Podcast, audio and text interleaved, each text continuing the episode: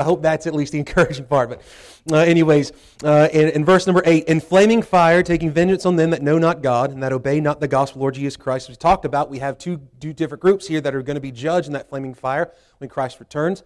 Uh, it are those who have never heard the gospel, but yet still have not repented and believed. they still are yet held accountable, as we have seen, according to God's uh, holiness and, and righteousness. Um, but as well, uh, in His love and in His grace, He has sent us into the world to preach the gospel, and this should motivate our hearts all the more. Uh, but then as well, we talked about the second group there, those that reject the gospel. And so this uh, is also the reminder that though we will preach the gospel, though we are called to preach the gospel uh, to every tribe, tongue, and nation, not all will believe. It is not our job to ultimately, it, we, we can't even make a convert. We can simply give the gospel. We can simply toss out the seed. We can simply obey the Lord. Uh, it is up to the Lord uh, to do such a work. And, and ultimately, it is uh, the, the job of the, the, the responsible here to repent and believe the gospel as it's getting thrown out, as we're proclaiming the truth. He goes on, then he says, Who shall be punished with everlasting destruction? Now, we talked about this, and this is not annihilationism, but rather uh, this is an eternal destruction. It is sort of this way always being destroyed, yet never annihilated. Always being destroyed, yet never to completion. It, it will go on and on and on, just as sure as heaven is forever, so is the lake of fire. Then we find, he says, who shall be uh, punished with everlasting destruction from the presence of the Lord, from the glory of his power, when he shall come to be glorified in his saints, and to be admired in all them that believe, because our testimony among you was believed in that day. Wherefore also we pray always for you that our God would count you worthy of this calling and fulfill all the good pleasure of his goodness and the work of faith with power, that the name of our Lord Jesus Christ may be glorified in you and ye in him according to the grace of our God and the Lord Jesus Christ. Where we pick off today is, is, this, as we sort of bring this little section to a close before we get into verse number 11. The second coming, right? This is not the rapture, but the second coming at the end of the tribulation period. It will not only bring the retribution against unbelievers, but the reward uh, of the saints who will be glorified, uh, of him being glorified in his believers. Notice in the verse number 10, he says, When he shall come to be glorified in his saints. Now, the, the Lord, you say, well, isn't he to be glorified in the saints now? Well, yes, he is to be glorified in the church, through the church, by the church, both today, but ultimately when he returns, uh, with his gathered church, and we come back to this world with him, and he comes to, to conquer and to rule and to reign, and, and we get to participate in his kingdom, to rule and to reign with him, and are giving responsibilities, uh, and, and, to be able to enjoy the kingdom of God now, simply because we are in Christ. Now, what we find is that he will be ultimately glorified in that. Uh, we see this throughout the scripture, Old and New Testament alike, the many prophecies that, that are leading up to that day, uh, as well the, the many prophecies that tell us about what that day will look like in the kingdom. And ultimately, that uh, the Lord Himself will sit upon the throne, that He will rule, He will reign, and all will confess that Christ is Lord uh, to the glory of God the Father. Uh, now, as we see, Sorenson, he writes, not only is the return of Christ a time of vengeance on a wicked world, it is also it will be a time in which our Lord is further glorified by His people. That likely will include the church triumphant returning with Him. It may also include those who turned to Christ during the tribulation and survived the same. In fact, and no doubt, it will include all of God's people of all ages who will be resurrected in that day. His return will also be to be admired in all them that believe. In that day, his people, world around, who have been resurrected from all ages will admire him. That will certainly include the Thessalonian brethren who had believed Paul's testimony among them. And so here's, here's one of the beautiful truths about ultimately that day uh, when, we, when Christ returns and we return alongside with him is who else will be there? These Thessalonian believers who had faced persecution and tribulations and trials, uh, the very same ones that Paul is writing to to correct and to encourage, and has even talked about how their testimony of suffering and, and, and facing persecutions uh, is worthy uh, of being uh, uh, an uh, exhortation and an example to other churches. And, and so you and I will be able to worship. to serve alongside of folks that we've never known, and yet in the Lord we will know them. Uh, and yet in the Lord we will be able to have such a kindred spirit because we will be uh, glorified with, the, uh, with them to be able to reign uh, and rule and to work and to serve and, to do whatever the Lord bids us to do and allows us to do in His kingdom. Uh, and there is much mystery to it. We do know this. Uh, we will be able to serve Him. We will be called to serve Him. We will be empowered to serve Him. We will be prepared to do so, uh, and we will be given jobs, responsibilities. Do we know what all of that means and holds and entails? No, I don't know what I'm going to be doing. Oh, I just know I'm going to serve the Lord, and I'll be able to do it finally without a sinful nature. You ever thought about this? We've never gotten to serve the Lord without a corrupt, sinful nature. We've never gotten to serve the Lord in the capacity of which uh, we are designed to do so because we still have on this flesh. So one day we put this off and we get to return to be with Him. That ultimately is the reward itself. Now, as we see here, we go on. The reward for all believers, and especially applicable to those who suffer for Christ's sake, like the Thessalonians, will be that every believer will participate in Christ's triumphant return and marvel in who He is and what He has done and what He is now doing as the righteous judge of all. What we often do is we make the mistake that uh, for the reward of the believer, and now don't get me wrong here, the rewards of the believer, they're, they're named, they are mentioned in the Bible. We get crowns. Right? There are different crowns for different reasons, and um, the idea of these crowns is one who have run a, a, race or even an athletic event of some sort and are given a crown from uh, the, the Bema seat, the, the place of uh, reward giving, which is where uh, the believer will receive judgment from. And so, as we receive such reward, our focus has often become in the church uh, the, the literal physical crown, right? Uh, and less about the actual reward being the reward giver.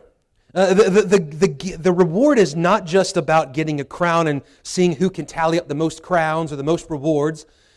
Jesus himself is our great reward. The fact that we can see him face to face, uh, no longer veiled, uh, no longer uh, hidden by our flesh or, um, uh, or, or, marred by our fleshly nature or our human mind. That we will now be able to see him for who he is. We will know him. He will know us. Uh, we shall see the one who bled and died for us. We will see the Lamb. We will see our Savior.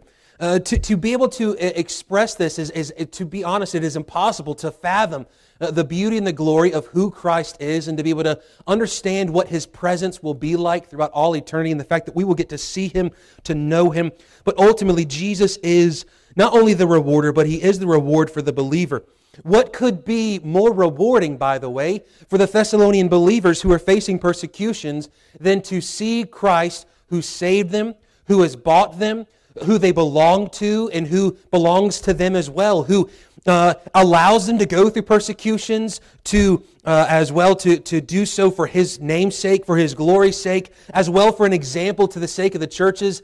Uh, what a, a wonderful testimony it is that these folks who were used by God in perhaps one of the darkest times of their life will be able to see the one who allowed it, who brought it to pass, who it strengthened them in those days and used those sufferings ultimately so that they would be built up, so that they would be more faithful, so that they would be an example of faithfulness throughout the, the churches, and as well that he would be glorified in them. Ultimately, uh, perhaps one of the greatest rewards that we often miss for the believer is that the Lord will be glorified in his saints. That is reward in and of itself. It should be a reward for our hearts to know that we have glorified God Almighty. Now, as we get into this, we see that all of redemptive history, and as we're going to work into verse 11 through 12, we see that all of redemptive history is to the glory of His grace. Uh, just for, for a little bit of reference, we see this. I'll, I'll read for us Ephesians chapter 1, uh, just to help us out a little bit this morning, just to remind us of what is true uh, about uh, being in Christ, and ultimately uh, that all of redemption's story, all of redemptive history, all of time and eternity is to bring us and point us to the grace and glory of God Almighty. Ephesians chapter 1, verse number 3 Blessed be the God and Father of our Lord Jesus Christ, who hath blessed us with all spiritual blessings in heavenly places. Notice this, and this is the key for understanding not just here in this passage of Ephesians or there in Thessalonians, but all of the Christian life. And the Christian life, in and of itself, it is to be found in Christ, according as he hath chosen us in him before the foundation of the world, that we should be holy, without blame before him in love having predestinated us unto the adoption of children by Jesus Christ to himself according to the good pleasure of his will to the praise of the glory of his grace, wherein he hath made us accepted in the beloved, in whom we have redemption through his blood, the forgiveness of sins according to the riches of his grace, wherein he hath abounded toward us in all wisdom and prudence, having made known unto us the mystery of his will, according to his good pleasure, which he hath purposed in himself, that in the dispensation of the fullness of times that he might gather together in one all things in Christ, both which are in heaven and which are on earth, uh, are on earth even in him in whom also we have obtained an inheritance, having uh, being predestinated according to the purpose of him who worketh all things after the counsel of his own will, that we should be to the praise of his glory, who first trusted in Christ, in whom ye also trusted, after that ye heard the word of truth, the gospel of your salvation, in whom also after that ye believed, ye were sealed with that Holy Spirit of promise, which is the earnest of our inheritance until the redemption of the purchased possession unto the praise of his glory. Notice we see several key phrases throughout that whole chapter. It is this idea that all of the Christian life and all of our reward all of redemption's story is found in Him. It's found in Christ. It is found in His death, burial, resurrection. It is found in the person and work of Jesus Christ alone. But then we also find key phrases uh, that it is to the pleasure of His will uh, to, to, bring about redemption for us. It is uh, to the praise of His glory, of His grace. It is to the praise of His glory. All of creation all of the, the day of consummation, including the judgment, as we see in Second Thessalonians that will be taking place uh, in a flaming fire on them that uh, know not God and that obey not the gospel, and those that will be punished with everlasting destruction. The Lord is glorified in all things. The Lord is glorified when someone is saved. Wouldn't you agree? Of course. Is the Lord glorified when a bird is hatched from its in a nest? It is just as glorified if the nest falls out the tree. He is glorified in all things, and every act of God is to display and declare His glory. It shows us His divine nature, His character, His actions, and that all things are to the praise of His glory. And therefore, the church today should be to the praise of His glory, every Christian to the praise of His glory, and as well, ultimately, because one day when we return with Christ in this day, of flaming fire and judgment and whatnot that we have already seen and discussed, when we return with Him, it will be to the praise of His glory. And it will be endless, infinite, just as His glory is. Now, as we get into verse 11 and 12, uh, we begin to see the success of those that suffer. Success is promised here to the believers who, by faith, endure tribulation and persecution Success is promised. Why? Because you say, well, is it successful to be killed for the cause of Christ? I can't think of much more successful things than that, right? Uh, now, that's not what we're seeking, by the way. We're not out trying to find someone to hunt our head down. Uh, we, we are trying to simply give the gospel. But if we suffer for the name of Christ, the Lord is glorified much in it. And as well, uh, the gospel goes forth. We have seen throughout the ages, throughout 2,000 years of church history, countless souls that have been saved while they have watched martyrs being killed for the cause of Christ, even those who are the ones doing the persecuting even be born again uh, due to the example and, and the sincerity of someone's faith to go through such. And so, what a testimony it is to suffer for the sake of Christ. And here's what he says about it He says, Wherefore also we pray always for you, that our God would count you worthy of this calling and fulfill all the good pleasure of his goodness and the work of faith with power, that the name of the Lord Jesus Christ may be glorified in you, and ye in him, according to the, glory, uh, to the grace of our God in the Lord Jesus Christ. Here in verse 11, Paul prays that they would be counted worthy and would fulfill the will of God with power, with the power of faithfulness. Here he begins, he says, We pray always for you. Now we see that phrase in other portions of Scripture, normally in the first chapter, where Paul is sort of giving a time of prayer or thanksgiving for the church to whom he's writing. Uh, we see um, as well over in uh, Colossians. He, he gives such a, a, a time where he says uh, in, in, Colossians chapter 1, verse 9, For this cause we also, since the day we heard it, do not cease to pray for you. Um, we see this in many of his letters as he's letting them know we are praying for you, but then he even lets them know the specific things of what he's praying for. Now, I, I love. Uh, it is wonderful to be able to tell someone, hey, I'm praying for you, but it is something extra special to go, hey, I'm praying for you about this need right? Uh, because then you know it's truly being prayed for. You can say, praying for you, right? And it's very generic sounding. Now, you might be praying for them, and that's a good thing. We should be praying for one another, but then we find the specific needs that is given here. He says, praying always for you that our God would count you worthy of this calling. MacDonald writes, in the preceding verses, the apostle has been describing the glorious calling of the saints. They have been called to suffer persecution, which in turn fits them to rule in, in the kingdom. Now he prays that their lives in the meantime will be counted worthy of such a high calling and that God's mighty power will enable them to obey every impulse to do good and to accomplish every task undertaken in faith. here's what we find ultimately for the Christian life. Whether we are seemingly victorious in the eyes of the world or being utterly destroyed in persecution and martyrdom, ultimately what we find is that the only way to live the Christian life is by grace through faith. Ultimately, the Christian life is to be lived not by our power, but it is to be done with power. But where does the power come from to live the Christian life? Not from our flesh, not from our own strength, for we have none. If we had strength, we would not need Christ. It is Christ who is our strength, who gives us strength. It is uh, in Him that we are able to do all things, as Philippians tells us, where Paul is writing. He says, I can do all things through Christ who strengthens me. Well, what's he talking about in the whole passage? He's talking about suffering and whether he's abased or abounding, no matter what he faces, he is able and only able to do anything in this physical life and spiritual life because of Christ. It is Christ's power that enables and equips the Christian to live the Christian life uh, and the expectations of the Christian life. The only reason why you and I are able to pray, to read, to understand, to know, uh, to, to serve, to give, uh, the only reason why we have anything to give, the only reason why we have uh, any desire even to come into the house of God today is because of Christ in you, Christ in me. And so this is God's power that gives the believer power. Now let me ask you this. Do we think that we need God's power to worship Him? Of course. Do you think we need God's power to evangelize, to witness, give testimony, pass out tracts? Do we need God's power to give to missions? Of course. So, if we need God's power for those things, how about this? Do we need God's power to take out the trash? Yeah, why? As you, you and I know, it don't take much on our own and we can stumble and fall pretty quickly. Uh, right? We can, we can roll an ankle. We can, uh, w- without God's power and strength, I think every time we go out the door with that bag of trash, the bag's probably ripping, right? And then it's only God, by God's power that we can pick up the trash and then put it in the bigger trash bag. You ever notice that, right?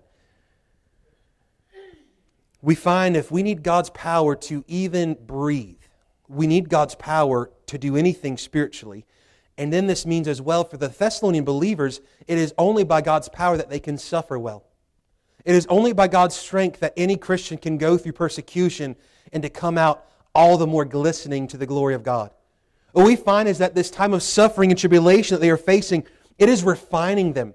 It is a refiner's fire that, that the Lord is allowing in their life to bring them to a place where they will uh, reflect His beauty and point to the gospel of Christ all the more than they had before. As a matter of fact, earlier on in the chapter, we talked about this. Paul says, I've been able to talk about your persecutions and your faithfulness in persecutions to countless churches.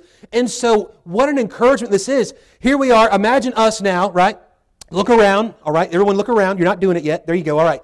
Everyone that you're looking at right now is now a Thessalonian, okay? All right. You, you guys know where Thessalonia is?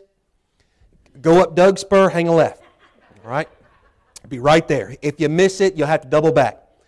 Now, us as Thessalonians, here's what we got. We got the folks from all around our town here that, that don't believe the gospel, that do not obey the Lord. We've got Jewish folks and we've got pagan folks, and they think we're a bunch of loonies or heretics right? They think we're blaspheming or they think we're just flat crazy and they just don't want us around. Uh, because everywhere that we go and we're seeing souls saved, lives are being changed, people aren't going to the pagan temples, uh, people aren't going to the Jewish temples except to preach the gospel to them, right? We, we find that uh, commerce is, is changing. They're no longer going to the places they used to go to, but now they're living a sensible, moral life. They're now evangelizing their neighbors. Uh, their children are different. Their children are evangelizing other children. We see this all over the place, right? And now, what, now persecution comes. They go, we want to put this to an end. Now, let's say this. This comes to us, and, and now we begin uh, to serve the Lord even all the more during this time uh, where we're doing the best that we can. We're living by faith. It is God's power that has allowed us to suffer. We're simply plugging along each day, knowing that today is what I have. Today is all I've been given, and I've been given enough grace to get through this day. So therefore, I will preach the gospel. I will go to work and preach the gospel. I will lie down and preach the gospel. Everywhere I go today, I will live as a Christian is to live. The world around me is putting this pressure, caving in and all around me. But imagine this we remain steadfast in this. What a wonderful testimony. But this is not just a good testimony about a church, it is a better testimony about the grace of God. It is a better testimony about the power of God in weak vessels such as us. Because imagine this if we were to start having persecution here in Carroll County, most churches are going to fold quick. Most of us are going to go into hiding quick. All right, let's be honest. None of us want persecution. They didn't want persecution, but it came to them. And most of the things in our life are either one, we're not expecting them, we're not planning for it, or we just don't want it, and it shows up on our front porch anyways. The key to the Christian life is how do we respond to these things that show up on the front porch of life? How do we respond to them in the church and out of the church and in our hearts and in our homes? As we learn to yield to the Lord, we find that we absolutely desperately need we need times like this so that we might see his power displayed in us. The question could be asked for all of us are we willing to be counted worthy of suffering for Christ's sake? They had found themselves in such a place, and Paul prays for them that God would count them worthy of this calling. What calling? It is a calling to suffer, it is a calling to be persecuted. Not all will go through it. And I would even say this not all would even have the opportunity to go through it. We must view everything in the Christian life, whether it is to be rich or poor or persecuted, as an opportunity to advance the gospel and to advance the glory of God. If you and I do not view everything in our life as an opportunity to give God glory and to point others to the saving grace found in the death, burial, and resurrection of Jesus Christ, then we have missed the mark of what it means to truly live the Christian life. All of life, whether we go to work, whether we retire, whether we go to school, whether we're out of school, whether we go to church, whether we're at home, whether we're sick, whether we're healthy, whether we're poor, whether we're rich, it is all, all for Him. And what we find is that it is to do what? He says, and fulfill all the good pleasure of His goodness. For the Thessalonians, they were reminded here that even in the midst of their persecution, that it is to remind them and others who do not know the gospel, who do not know God and do not uh, believe yet, is to lead them to the goodness of God. It is the goodness of God that leadeth men to repentance and leads us to be reminded that we must depend upon Him because God is good and able in all things. Morris writes, By His power, will aptly apply to both the following. Paul prays that the power of God will be seen in the good purpose and also in the work of faith. Neither is to be done in merely human strength. Faith is not passive, it is ceaselessly active, appropriating God's blessings and using God's power for God's service. Faith simply appropriates God's word and work to achieve God's will. It means this Appropriation is the idea that we take God at His word and it is applied to our heart. We simply go, God has said in Romans, let's just take Romans 8. God has said for the believer that there is no longer any condemnation or separation, both now and forever. He has also said that, uh, that those who have no more condemnation, those who have no separation, that we live by the Spirit of God. And so, as I appropriate this to my life, what does that look like? Well, it goes this In the eyes of God, right now and forevermore, so that means forever and forever and forever, I am without condemnation before the sight of God. There is no guilt on my account. Furthermore, there is nothing in my life, there is nothing visible or invisible, no thrones, dominions, principalities, or powers, nothing past, present, or future, that can separate me now from His love. So, in the eyes of God right now, I am forgiven and in Christ because I'm forgiven in Christ. And then as well, I am loved by Him in Christ. And Christ has shown me the love of the Father. And so now, because of that, He has given me an earnest, His Spirit that now indwells and has sealed me unto the day of redemption, and that now I'm able to simply yield my spirit to his spirit to appropriate this truth. Now, here's the issue. Most of us know this, right? And here's what has happened, unfortunately, over the past, uh, uh, not even a few decades, but for quite some time. Here's what we've done Baptists, we've taken Jesus. Charismatics, they've taken the Holy Spirit or the Holy Ghost we have forgotten that the Holy Spirit is for the believer, Baptists included.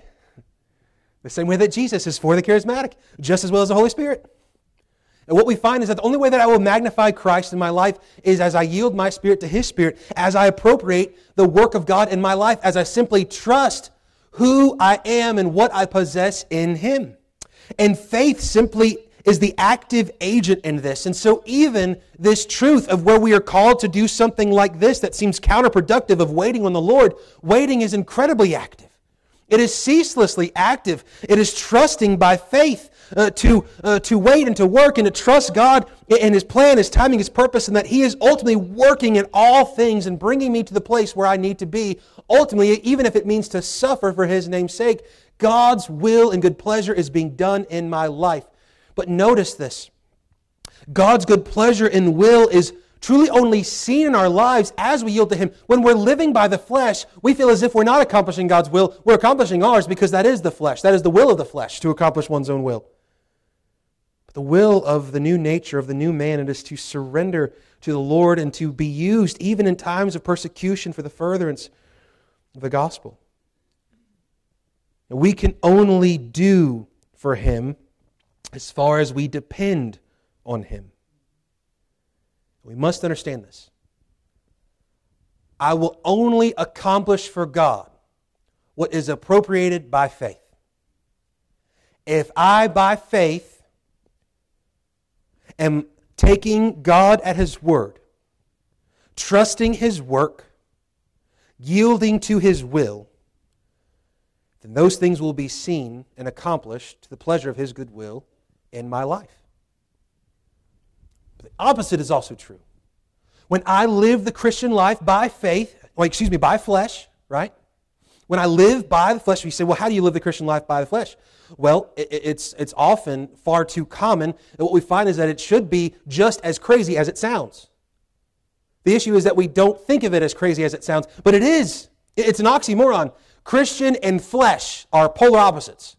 It's like saying, I'm going to drink a nice cold glass of oil water. Right? We don't do that, do we? And so what we find is that if I'm living by the flesh, I read God's word, but I lean on my understanding. I attempt to do God's work by my strength, and I strive to find God's will by trying to work out my own. And then we miss out on the good pleasure of His will in our life. And so we see that in the midst of persecution, Paul is praying that they would understand what Christian living is like. The summation of the Christian life is seen. Those who belong to Christ and faithfully await His revealing are given the power to do God's will by faith alone. Our life of faith, work, and waiting are dependent upon God's power and pleasure. And notice this it pleases God to give you power. It pleases God to give you power to do the Christian life. Now, I want you to know this it never once will make God upset for you to ask Him for strength. Not one time in your life will God be upset if you ask Him for wisdom. Not one time will it make Him uh, just all sorts of upset if you go, Lord, I'm not able. He'll go, I know. Maybe not quite like that, right? It's definitely a paraphrased version. But what is he going to do? He desires to give you power, dear Christian. Not merely power so that you would seemingly get the glory, but that in your weakness his power will be displayed so that His grace is given in your life in the midst of persecution and sufferings and trials, and it's all to the pleasure of His goodwill, to the praise of His glory. God equips and empowers us to endure. And endurance is not merely holding on. You can hold on in the flesh. I can tell you this most churches that are dying today, that are getting ready to close their doors or already have closed their doors, it is because they have not appropriated by faith and they have lived by the flesh and they've locked on. They'd rather go down with the ship than trust the Lord with the wheel. We need not merely, merely trust the Lord with the wheel of the ship. We'd better trust Him with everything. It's His ship.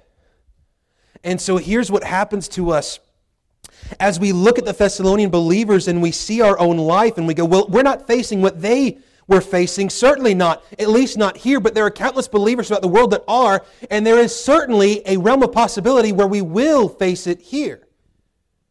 We must remember that that possibility is not far fetched any longer. As a matter of fact, I believe each generation we have seen it become more and more uh, prominent. It wasn't that long ago that there was a, a Christian school in Tennessee that was shot up simply because it was a Christian school. So let's not think that these things are not going to happen. Now let's not remember, let's not forget, rather, let's not forget that just three years ago, in the middle of a lockdown, one of the first things, hey, no, no, no, no churches are meeting. No, no, can't have that. Let's not forget that the nation just above us still is attempting to censor and to shut folks down. Not to mention the fact that though we did not see it nearly as bad as other states, it happened some in Virginia, but then it happened throughout in different states depending upon how things went. Let's censor. Let's try to close things up. Maybe we were doing it very quickly, weren't they? May we not forget those things. And this is not a political message, but this is to show us the fact that persecution, though it may not be on the doorstep, is walking down the sidewalk. I think it's at least out the car, and it's double checking to make sure the number on the door or on the, on the uh, you know, on the side of the house is right, that it's right at the right place. Because it's coming. But, dear Christian, if it does, if God is able to empower the Thessalonians 2,000 years ago who didn't have a full copy of God's Word, what do you think He's able to do with us? Certainly He's able to give us what we need. Verse number 12. I got to hurry. Verse number 12 says, That. Now, here's the whole purpose. As we had started first, uh, Second Thessalonians chapter number 1, uh, if you remember, and, and you may not, I'll hardly remember, but it's there. We used verse number 12 as this sort of beautiful bookend to show us the purpose of not just the letter but all of the Christian life, all the life of the church, that the name of our Lord Jesus Christ may be glorified in you, and ye in him, according to the grace of our God and the Lord Jesus Christ. So, meaning this, let's break this down pretty simply. You and I will only glorify God as we receive his grace. Uh, you and I will only experience the glory of God as we experience his grace. Uh, the two are one and the same and, and go hand in hand. Grace is the extension, if you will, or the uh, manifestation of His glory in our lives, where He gives to us what is needed for the moment, for the hour at hand. God's grace will bring glory to Himself and to His believers. The BKC writes the ultimate purpose of this prayer is the glory of God. Let me pause there for a moment. I would love it if the BKC continued on and said, ultimately, the, the purpose of every prayer is to the glory of God. All right? But specifically, they go on and he says it was that God's glory might be manifested in and through the Thessalonians both immediately, verse 12, and at the revelation of Jesus Christ, back in verse number 10, that's the second coming. When this happens, the vessels that manifest the glory of God are themselves glorified by association with him. Anybody got a lamp in their house? All right, let me ask this way. Anybody got a, a nice looking lamp in their house? Mine's not. It's cheap from Walmart. Yours might be from Walmart, but you, you might have had one of the fancier ones that cost like 25 or 24.97. Mine was the, the 14.95, okay? But notice with that lamp, you know why you like that lamp? You like it because it shines, doesn't it? It lights up your living room or, or your, your wherever you got it, right? But before it lights anything up, you got to buy it in a box, you got to put it together. And then what else you got to do? You got to make sure you pay the power bill. Plug it in. Oh, that's right. You got to put a bulb in. That's right, Teddy. Right? Hey, uh, for Teddy answering that, somebody going to give him a dollar after it. No, I'm just kidding. I'll give you. Remind me, Teddy. I'll give you a sticker for that. That's right. He gets this. This is a bulb. It's got to go in. But all those other things have had to happen too. If that lamp didn't have a bulb and you didn't pay the power bill, and he didn't have it plugged in, which wouldn't matter because if he didn't pay the power bill, it don't matter if you got plugged in or not, right? You're probably not going to like that lamp a whole lot, are you? Because it's not doing nothing. But when you've paid the power bill, you've plugged it in, and you got a fresh light bulb in there, and your living room or your dining room or your den or whatever is nice and lit, the lamp becomes worthwhile because it's associated with the light that comes from it. You and I become glorified in the sense that we are simply associated with the light that comes to us and shines through us. And ultimately, we will be dwelling in the light of the Lord forever and forever. It is God's will that He would be glorified in us. We see that Christ in you, the hope of glory, as Colossians puts it. Sorenson writes, As they walked worthy of the Lord, particularly in the face of mounting persecution and opposition, the name of the Lord was glorified in them. Moreover, at the same time, they were glorified in Him. Thus, enduring persecution and opposition brings glory to our Lord, but at the same time, it gives glory to God's people. Though persecution is never a thing sought for, it does have the side benefit of adding victory and glory to the Christian life. This all is according to the grace of our God and the Lord Jesus Christ. We see the theme of God's grace and glory in the prayer. This shows that Paul recognizes that for the Thessalonians and believers of all time are dependent upon God's grace and are directed to God's glory. God's grace equips and enables the living of the Christian life as we await Christ's revealing which will bring glory to himself and his people for all eternity.